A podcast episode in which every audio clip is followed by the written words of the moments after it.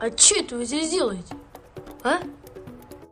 Всем привет! Это подкаст «Что натворили?» Проект креативного бизнес-пространства «Горизонт» о том, чем занимаются творческие люди нашего города. Поехали!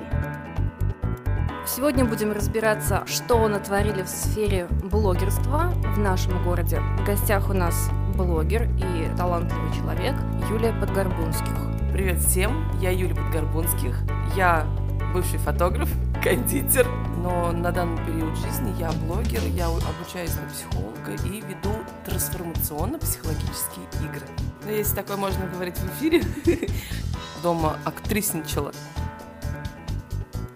Юль, ты столько всего в своей жизни перепробовала, столько у тебя было специальностей. Почему так? Ты все еще находишься в поиске себя или какая-то другая причина есть на это? Ну, знаешь, просто в любом случае это опыт, и это твоя ступенька. Каждая ступенька приводит к какому-то этажу, поэтому это просто мои ступеньки, мои опыты, которые я с удовольствием проживала, проходила и понимала, что все, тут Спасибо большое, свободно, я пошла к следующему. Я не скажу, что я в поиске, я просто наслаждаюсь тем, что на данный период жизни делаю. Если мне это надоест, опять скажу до свидания, благодарю и уйду дальше. Давай вернемся в прошлое и вспомним, с чего вообще начался твой творческий путь. Со школы, с института, может быть, в детстве еще раньше. Какой твой первый творческий опыт был? Мне кажется, я лет с пяти если не раньше, всегда дома актрисничала, одевала на себя весь шурум-бурум, мамин, не мамин, и просто показывал какие-то сценки.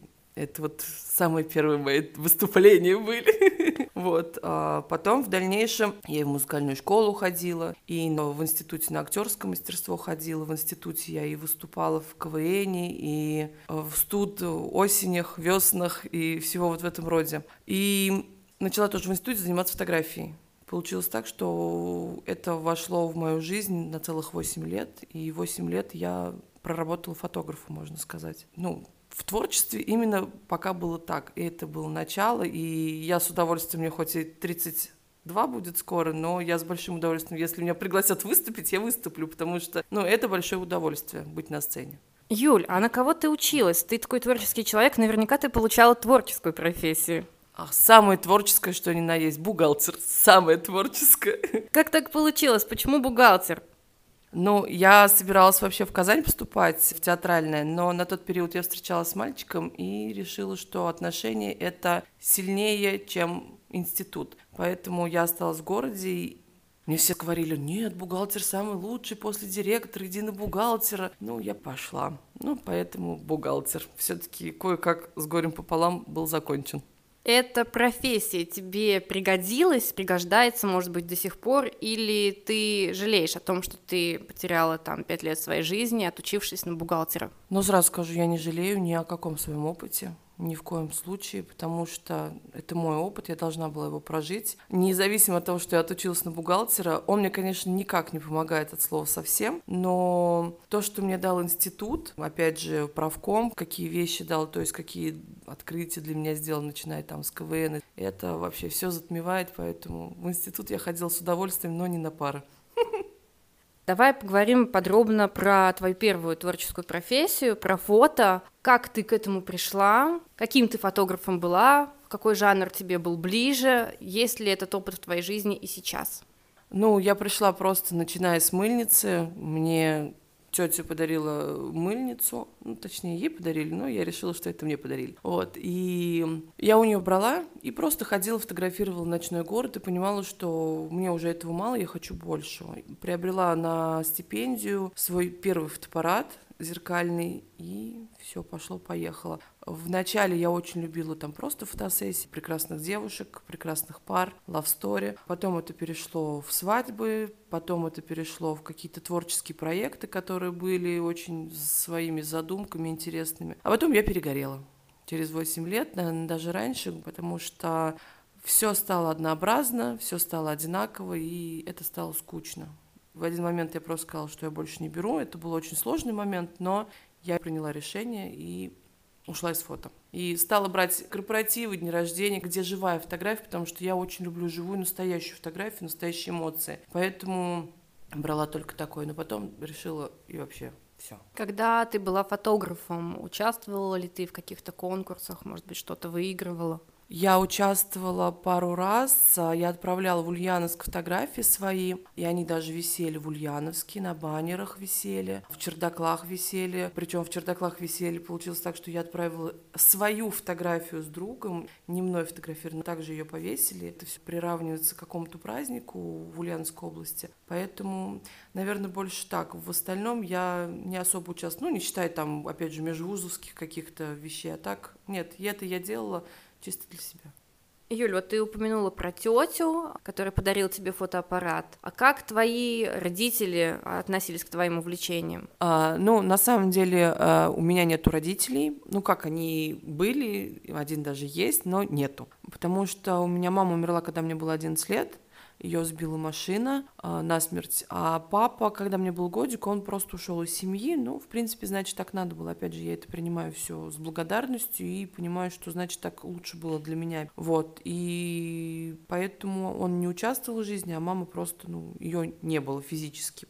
Очень многие говорят, что это щепетильная тема, опять же, боятся это спросить. А для меня это без проблем, потому что я это все проработала, это все психологически все проработано, продумано, проделано до такой степени, что мужчина, который сбил маму, я его простила. То есть я не испытываю к нему ни злости, ни радости, ничего. Он просто есть, и это также урок для него, не только для нас.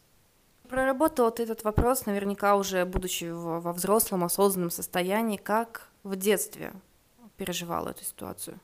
Ну, лет, наверное, в 12-13, в 12 я винила себя, потому что мне казалось, это из-за меня ее сбили, то, что я там не подошла к телефону или еще что-то в этом роде. То есть был момент даже, когда я пыталась покончить жизнь самоубийством, то есть вот до такой степени. Как-то это потом прошло, я поняла, что я не виновата, и все. А с психологами, да, в более, ну, со скольки лет? Нет, на самом деле, на тренинге я начала ездить лет с 13, вот опять же, может быть, они тоже помогли именно пережить этот момент. А потом в институте уже личностный рост, я ездила в лагеря в разные, и там я прям прорабатывал на тренингах это все дело. И вот результат какой дал. То есть я спокойно говорю об этой теме, я спокойно, без проблем могу ее обсуждать, и на самом деле это очень здорово. Ну, то есть я не чувствую напряга в этом. Мы с тобой учились в школе в а, лихие 90-е, конец 90-х, начало 2000-х, и время было такое неоднозначное, и часто дети подвергались буллингу со стороны одноклассников. Была ли ты в такой ситуации, и как ты это прожила? Да, я была, наверное, в седьмом классе, надо мной мальчики смеялись. Я, я высокая, и меня всю жизнь называли там шпала, я не знаю, помидорная палка. Мой лучший друг на данный момент у меня вообще называл два метра безобразия, то есть мы тогда не дружили, а просто вот он меня обзывал. Ну, на самом деле, все случилось легко и просто. У меня у сестры муж за меня заступился, я его попросила, и он поговорил с мальчиками, а он был не то чтобы авторитетный, то есть нет, он просто хорошо с ними поговорил, именно поговорил, то есть не избиений, ничего не было такого, просто реально разговор, правильный разговор мужчина с мужчиной. И после этого у меня стало все хорошо, да, в принципе, я считаю, что я в одиннадцатом классе, я была самой популярной девочкой в, в, в школе, как бы это, ну, не звучало, ну, я так считаю, себя чувствую. Но в любом случае просто мне помогли, реально помогли, то есть мужской разговор со стороны. Что ты можешь посоветовать детям, которые сейчас оказываются в ситуации буллинга, у которых в жизни произошла такая же ситуация, как у тебя с мамой, твои советы? Ну, если как с мамой, то, что у вас умирают близкие родственники, это вот реально прорабатывать эти моменты с психологами, потому что ну, это лучшее, что вы можете сделать для себя, потому что это ну, тяжелая вещь, достаточно, очень тяжелая. А с буллингом быть уверенным в себе в любом случае. То есть я понимаю, что внутри-то я была в себе уверена, я не понимала, почему так происходит. Обычно, когда человек заявляет о себе и приходит помощь со стороны, ну, грубо говоря, опять же, в кавычках, авторитетного человека, что это помогает, потому что он на своем, опять же, примере. Но заявить о себе с другой стороны, показать, что ты не тот, каким пытаются их считать. Потому что даже у меня было на первом курсе института, я в лагере ездила в Ульяновской области студенческий. И я приехала, там было очень много ульяновских ребят, и меня три дня не видели. А я сижу и понимаю, что, ну, блин, я же классная, ну почему вот так вот меня ставят вообще серой мышкой, почему на меня вообще не обращают внимания? Один из дней просто сказал, слушайте, ребят, я вообще-то классная, офигенная. Я не знаю, почему так со мной обращаетесь, почему вы так это делаете. Он говорит, ну, говорит, типа, давай завтра там на стартине ты будешь капитаном. Я такая, окей В принципе, мы и выиграли. То есть я за свои слова отвечаю. И после они говорят, блин, это реально оказывается классная. То есть просто нужно показать себя, показать, что если вы классная, реально внутри у вас это есть, просто идете и делаете. И все. Не нужно держать себе, скрывать, потому что, ну, во-первых, каждый человек классный, априори вообще, каждый здоровский, и это может каждый. Нужно просто захотеть. После фотографии ты э, занялась кулинарией, начала выпекать торты. Как тебя так резко кинуло из фото в поварское искусство? Ну, не резко. Пока я занималась фотографией, я родила двух детей. И получилось так, что ну, всегда интересно было узнать эту кухню, грубо говоря, именно кондитерская. И я понимала, что так, двое детей, это же надо печь все. Почему бы я бы не испекла сама? Поэтому просто пошла для себя учиться. Ну и, как всегда, пошло-поехало, что слово «для себя» превратилось надо всем. Поэтому я начала печь на заказы по знакомым, потом пошло дальше. А, я начала выпекать э, трайфлы в стаканчиках, это торт в стакане получается. И он стал настолько популярным, что у меня получилось на 14 февраля, я сделала около 200, наверное, стаканчиков этих. Я была в шоке, но в один момент меня просто начало тошнить от этого всего. И я не переносила ни запах, ничего, и тут оказалось, что я беременна третьим. Поэтому моя третья беременность показала мне этой профессии до свидания, потому что просто меня тошнило от любого запаха, торт, крем, неважно что. Поэтому я распрощалась с ним. Когда я родила третью дочку Аврору, получилось так, что я вроде бы вернулась к этой не профессии, только вернулась для себя, вот уже истинно, как изначально планировалось, только на на там, дни рождения, на праздники какие-то я пеку. Хотя мне до сих пор иногда звонят, спрашивают, можно ли заказать. Я отказываю, потому что, ну, только для себя. Мне вот э, энергия приходит именно на это, не для кого-то интересный опыт, на самом деле, про торты, потому что они у тебя были достаточно необычных форм, необычных дизайнов. Как тебе приходит это в голову? Расскажи про свои самые необычные заказы, необычные дизайны. Ну, если такое можно говорить в эфире, на самом деле я не знаю, как это приходит, но просто вдохновляюсь и делаю. А, я начала рисовать на тортах, учитывая то, что у меня нет ни художественного, только музыкальное образование, но оно здесь не помогло. Вот. Поэтому просто начала рисовать, и вот как это стало всем это интересно. Самый необычный торт, который я делала, у меня есть замечательные два племянника, и вот младший племянник, ему было на тот момент 9 лет исполнялось, он мне заказал торт-какашку. И, в принципе, заказал, я ему сделала, там у меня получилось 5 килограмм торт в виде какашки. Вот, ну, на самом деле, это был самый крутой, мне кажется, опыт, потому что все говорили, о, фу, о, как, а я кайфовала от того, что это просто было прекрасно. Слушай, но в интернете, мне кажется, этот торт э, набрал очень много лайков и восторгов, несмотря на то, что, да, он действительно был очень похож. Вот. Были ли еще потом заказы таких тортов для других людей? Да, были. Меня тоже заказали еще раз такой торт, сказали, только ты сможешь это сделать, потому что другие кондитеры нам явно откажут в этом. Поэтому, да, я тоже сделала с удовольствием. Мальчик знал, не знал, э, что ему подарят, но он был в восторге, и он в друзьям хвалился, говорит, а друзья не хотели это есть? Он говорит, да ладно, смотрите, как классно, и он начинал всячески прикалываться с ним. Слушай, ну такой хайп у тебя получился невзначай. Юль, я знаю, что тема э, какашек, у нас можно об этом говорить, она у тебя такая э, долгоиграющая. А, будучи блогером, была такая история, когда ты выложила какое-то фото со своими маленькими детьми в, в таком процессе, да, когда они ходили в туалет. Это фото разлетелось по другим пабликам, другим сетям, и там были разные комментарии. Расскажи об этом. Не, на самом деле не только это фото разлеталось по всяким пабликам, у нас еще была очень интересная свадебная фотосессия, сессия, которая тоже разлеталась уже неоднократно, уже даже стало скучно в последние разы. А это было просто...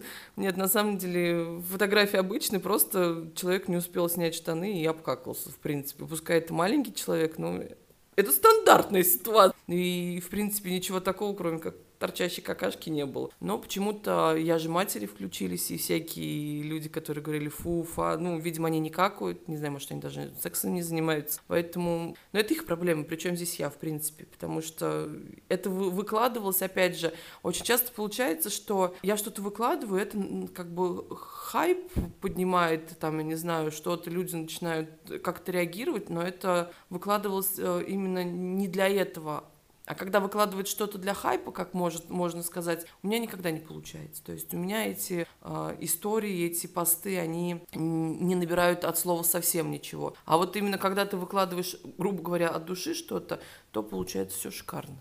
Ну, то есть твои жизненные истории, они популярны. Прибавилось ли после э, вот этой вот истории у тебя подписчиков?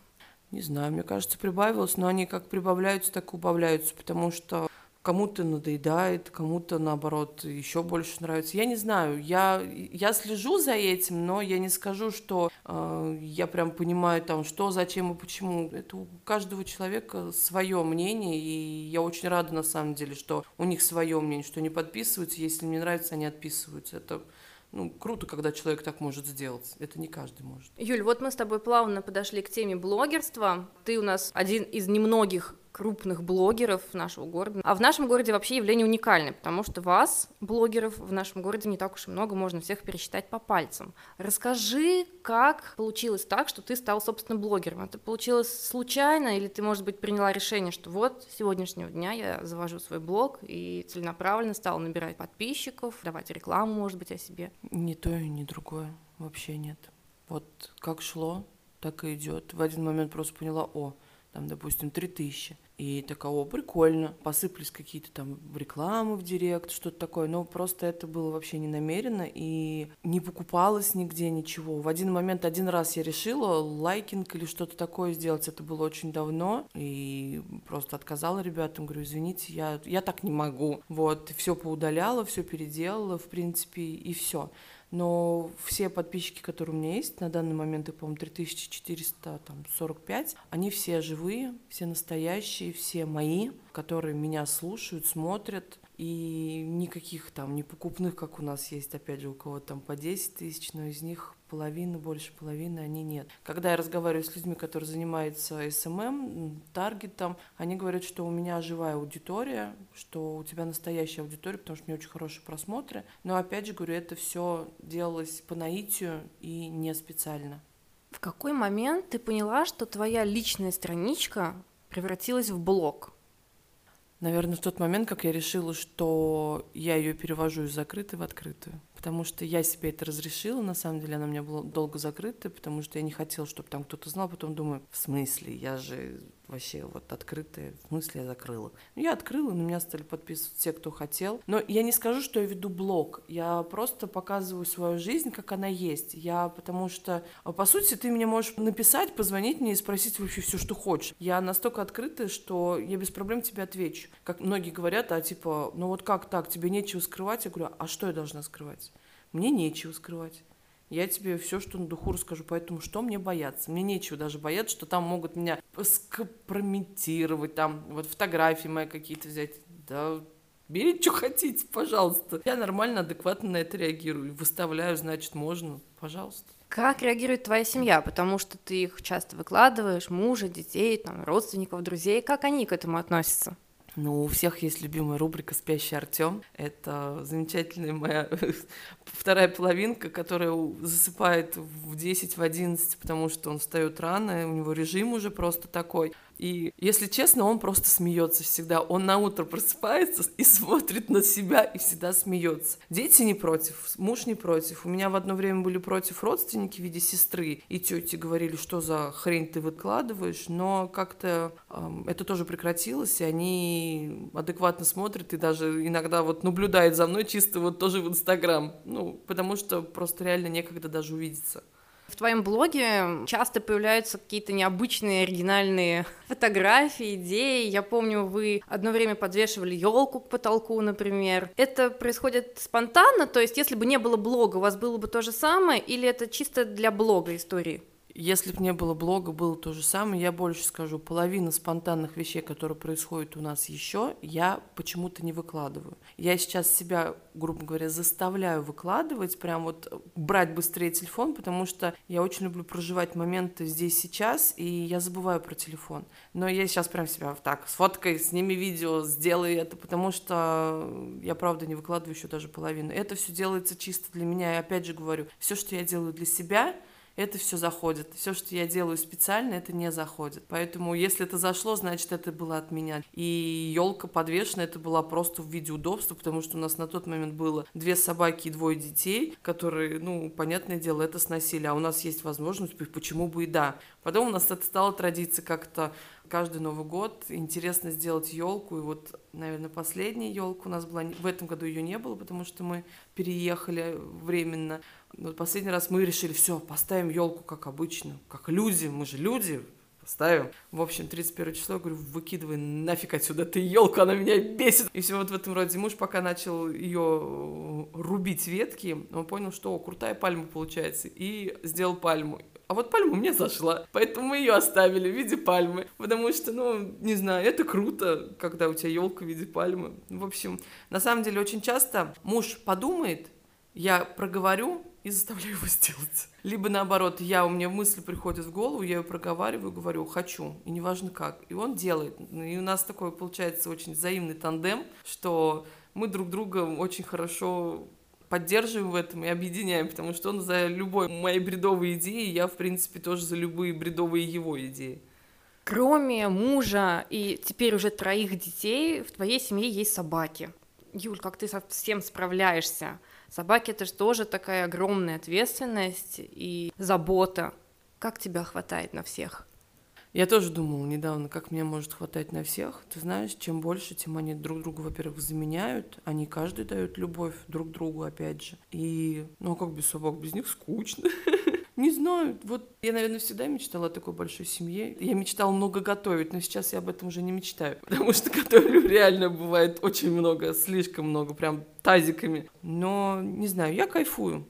Я еще кошку хочу, но просто собаки ее сожрут, поэтому пока что она у меня только в мечтах. Благодаря своему блогу а, у тебя что-то новое в жизни появилось? Может быть, пришли какие-то новые люди, новые знакомства, еще что-то? Что вот изменилось в твоей жизни благодаря тому, что у тебя появился блог? Так интересно, мне и раньше, до Инстаграма, когда в студенческие годы, у меня была фамилия Манурина, и меня очень многие знали как Манурин, но даже имени не знали. Ко мне подходили и здоровались, привет, Манурина. Я говорю, ну ты, чувак, ты хоть имя-то мое знаешь? Он мне говорит, не, не знаю, я такая, супер, молодец. И, в принципе, сейчас то же самое, очень многие просто подходят, уже имя, конечно, знают, и фамилия другая, но здороваются, знакомятся со мной, говорят, что за мной следят. По сути, у меня-то не особо это изменилось, мне это всегда было приятно. У меня у мужа изменилось, потому что муж а, работает электриком, он приходит куда-либо, либо в магазин заходит, и к нему, о, чувак, ты же спящий Артем! Ему это неоднократно прилетает, и он постоянно говорит, прикинь, говорит, сейчас пришли ко мне вот так вот сказали. То есть я его раскрутила. Я-то привыкла к вниманию к себе, а он не совсем. А так, в принципе, меня приглашают на какие-то там рекламные встречи, какие-то такие вещи. Я раньше брала рекламу оплатную, но на данный период жизни я поняла, что мне это не интересно, и я в ответе за то, что я несу, поэтому платных реклам я сейчас не беру. Потому что если я захочу их прорекламировать, я это сделаю от своей большой души, но не за деньги. И ты, собственно, это и делаешь. У тебя одно время была рубрика, ты брала на рекламу в определенный день недели всех, кого пожелаешь. Все, кто сами тебе написали и предлагали, да. Это твой порыв души. Я знаю, что ты вообще э, благотворитель и много делаешь добрых дел. Потому что хочется, потому что это порыв твоей души или какие-то другие цели преследуешь?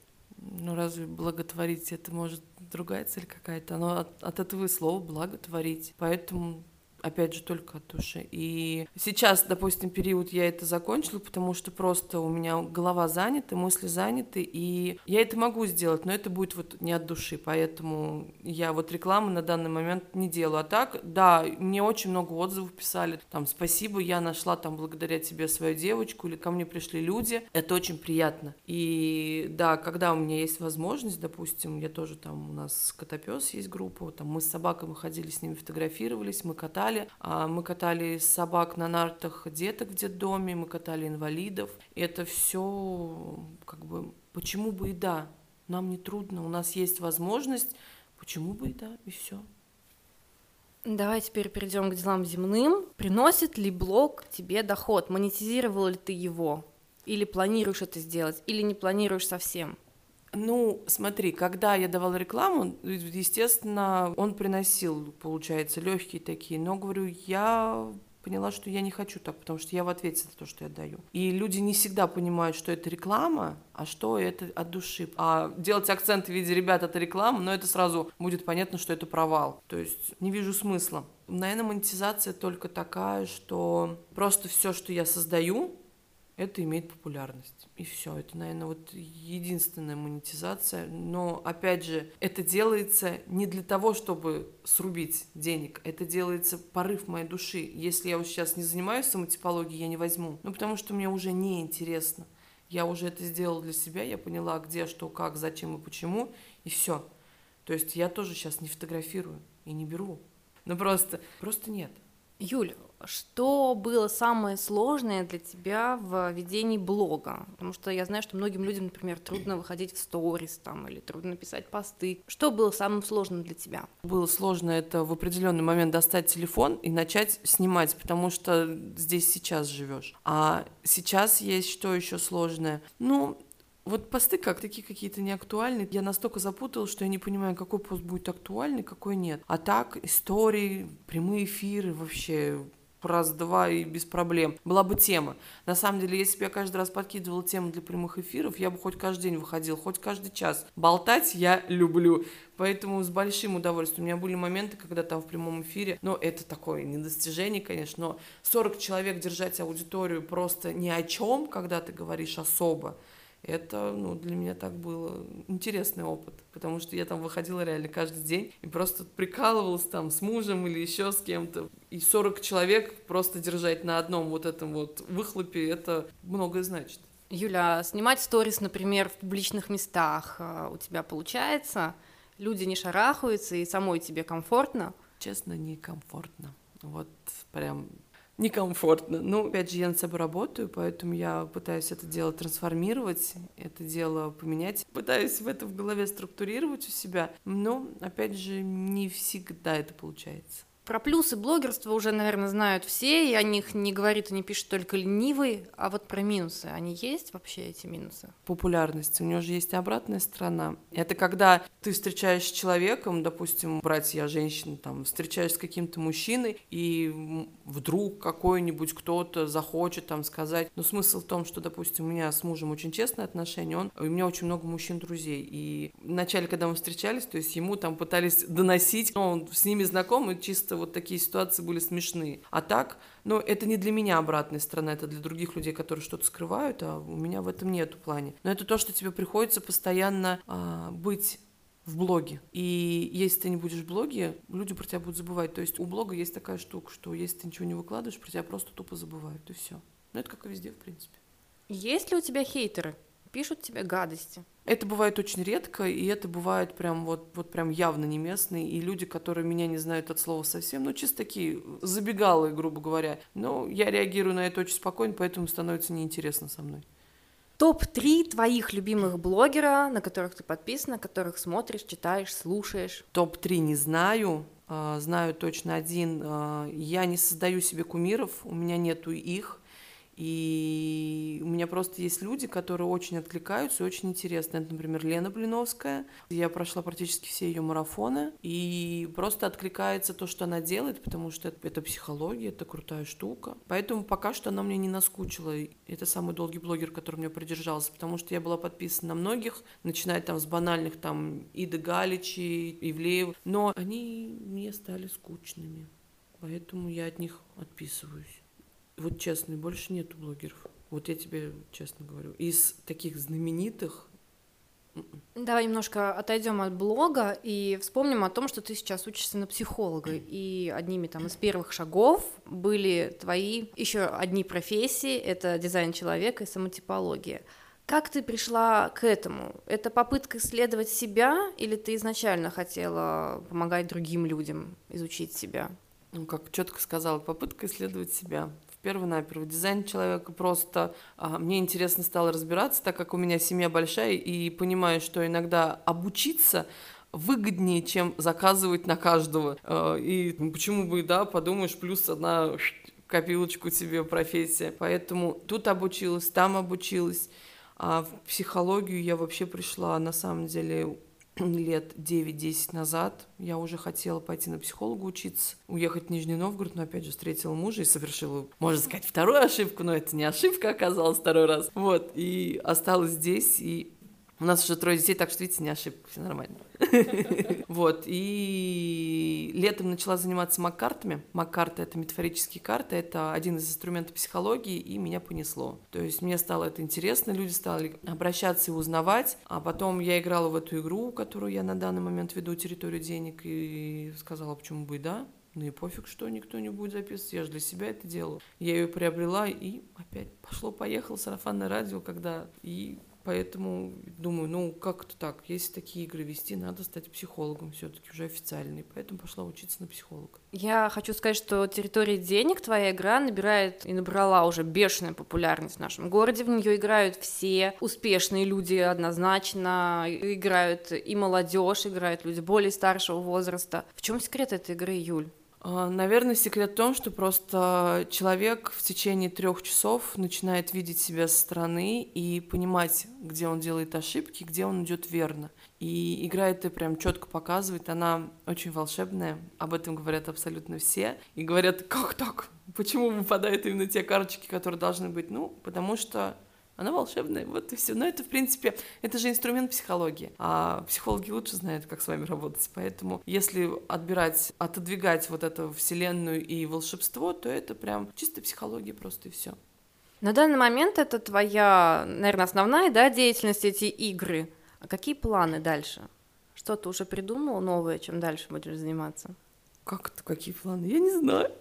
Нет, на самом деле, пока они меня вдохновляют, пока они меня воодушевляют, и на данный период жизни, пока это идет, я буду их вести. А что будет дальше, я не знаю, потому что я полностью доверяю Вселенной и знаю, что когда придет время для того, чтобы оставить это и пойти дальше, ну, это все придет, я пойду дальше, и дальше меня что-то будет другое ждать. Поэтому я в полном доверии к Вселенной в этом плане. Юль, ну, я думаю, что успех этой игры зависит не только от самой игры и ее волшебных свойств, да, как она помогает людям, но еще и от великолепной ведущей, тебя, потому что твоя харизма притягивает людей, и это однозначно. Как ты сама себя могла бы охарактеризовать в двух словах?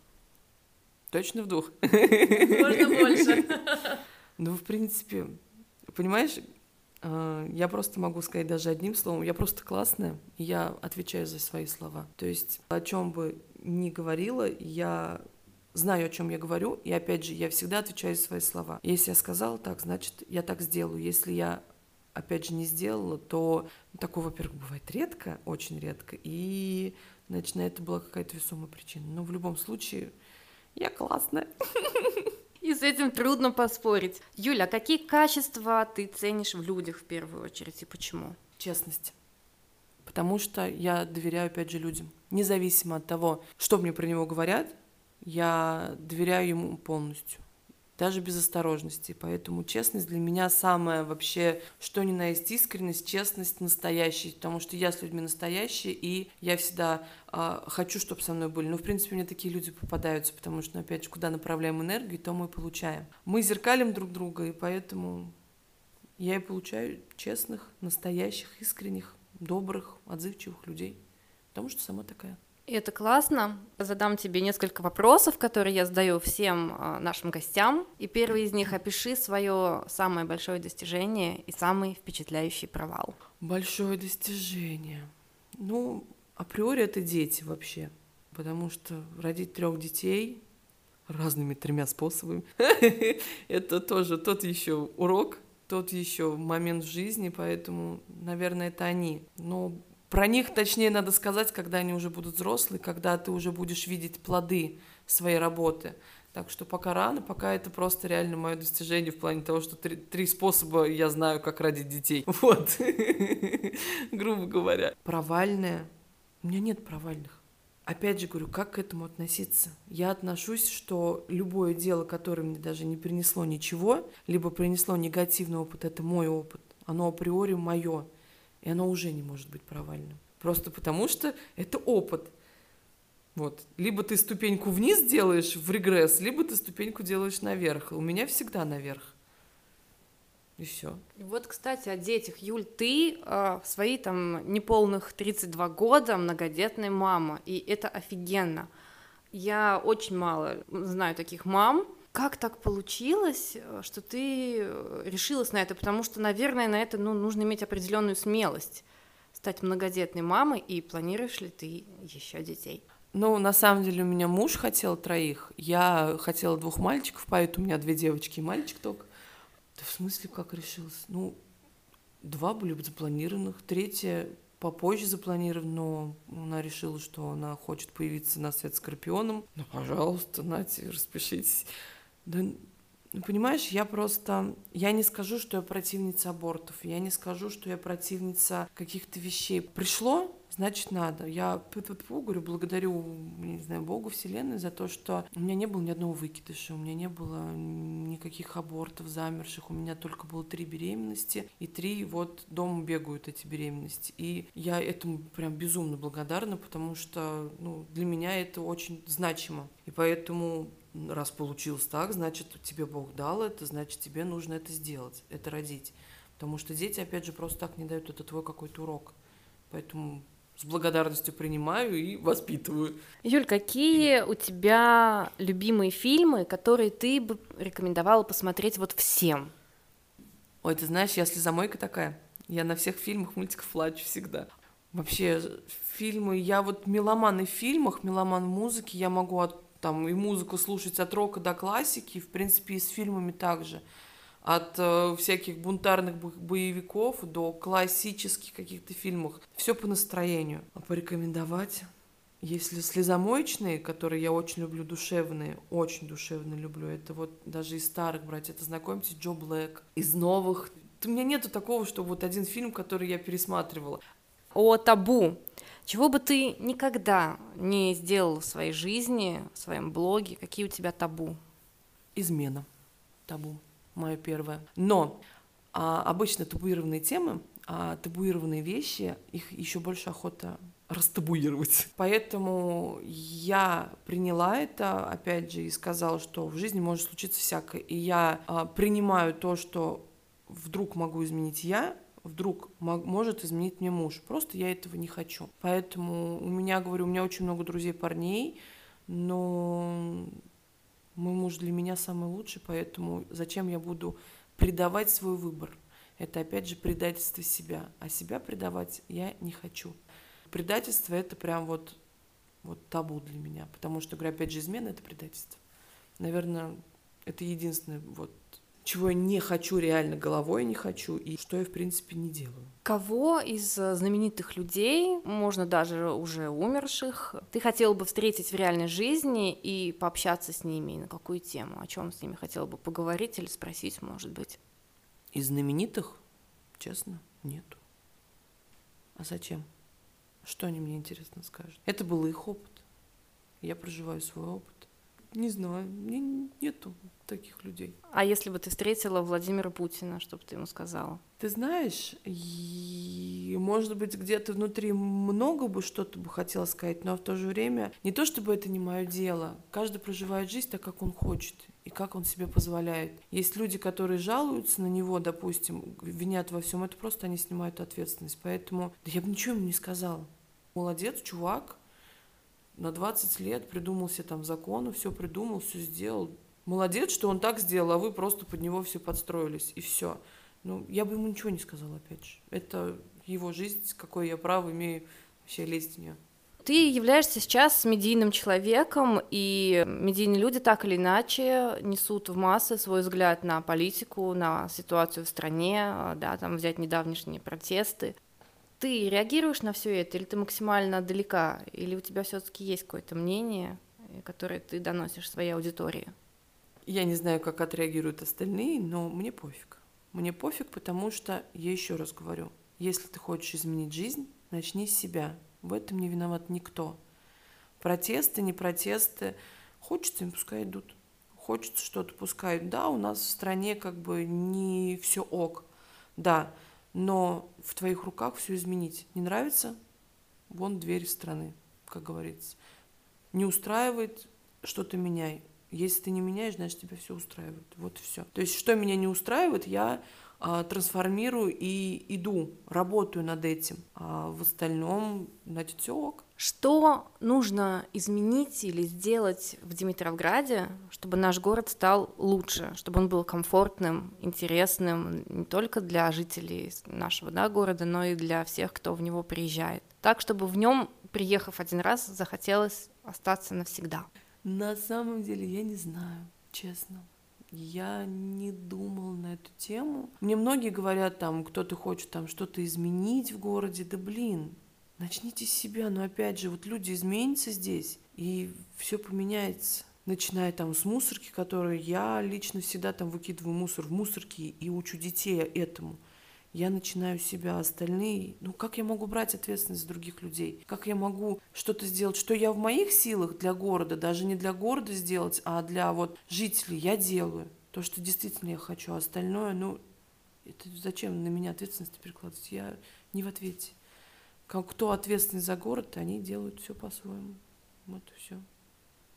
Есть ли место на карте нашего мира, куда ты очень сильно хочешь попасть, твоя мечта, где ты хочешь побывать? Да, я мечтаю побывать в Австралии. Это моя любовь. Я не знаю, каким боком она у меня вообще вылезла, но у меня до слез доходило от того, что я хотела просто там быть. Город Брисбен — моя мечта. Я в одно время прям очень мечтала туда переехать, но на данный период жизни я просто хочу там побывать. То есть она у меня из мечты превратилась в желание побывать там, и просто знаю, что всему свое время. Я там побуду. Ну уж опять же, если надо будет переехать, я перееду, ведь границ не существует. Юль, твои советы, пожелания нашим слушателям? Их очень много. Просто всегда хотелось бы, чтобы люди были честны с собой и ценили себя и любили и благодарили за все, что происходит с ними. И когда они будут жить в этом, и они, опять же, будут притягивать это. Поэтому очень легко благодарить, любить и быть честным. В принципе, это три основные вещи. Спасибо, Юль, тебе за беседу. Она получилась невероятно искренней, а, теплой, душевной. Я безумно рада тому, что наши слушатели услышат все, что ты сказала. Я надеюсь, они примут это, поймут, намотают на ус, начнут себя. Спасибо, Юля. Во благо. На этом у нас все. Всем пока!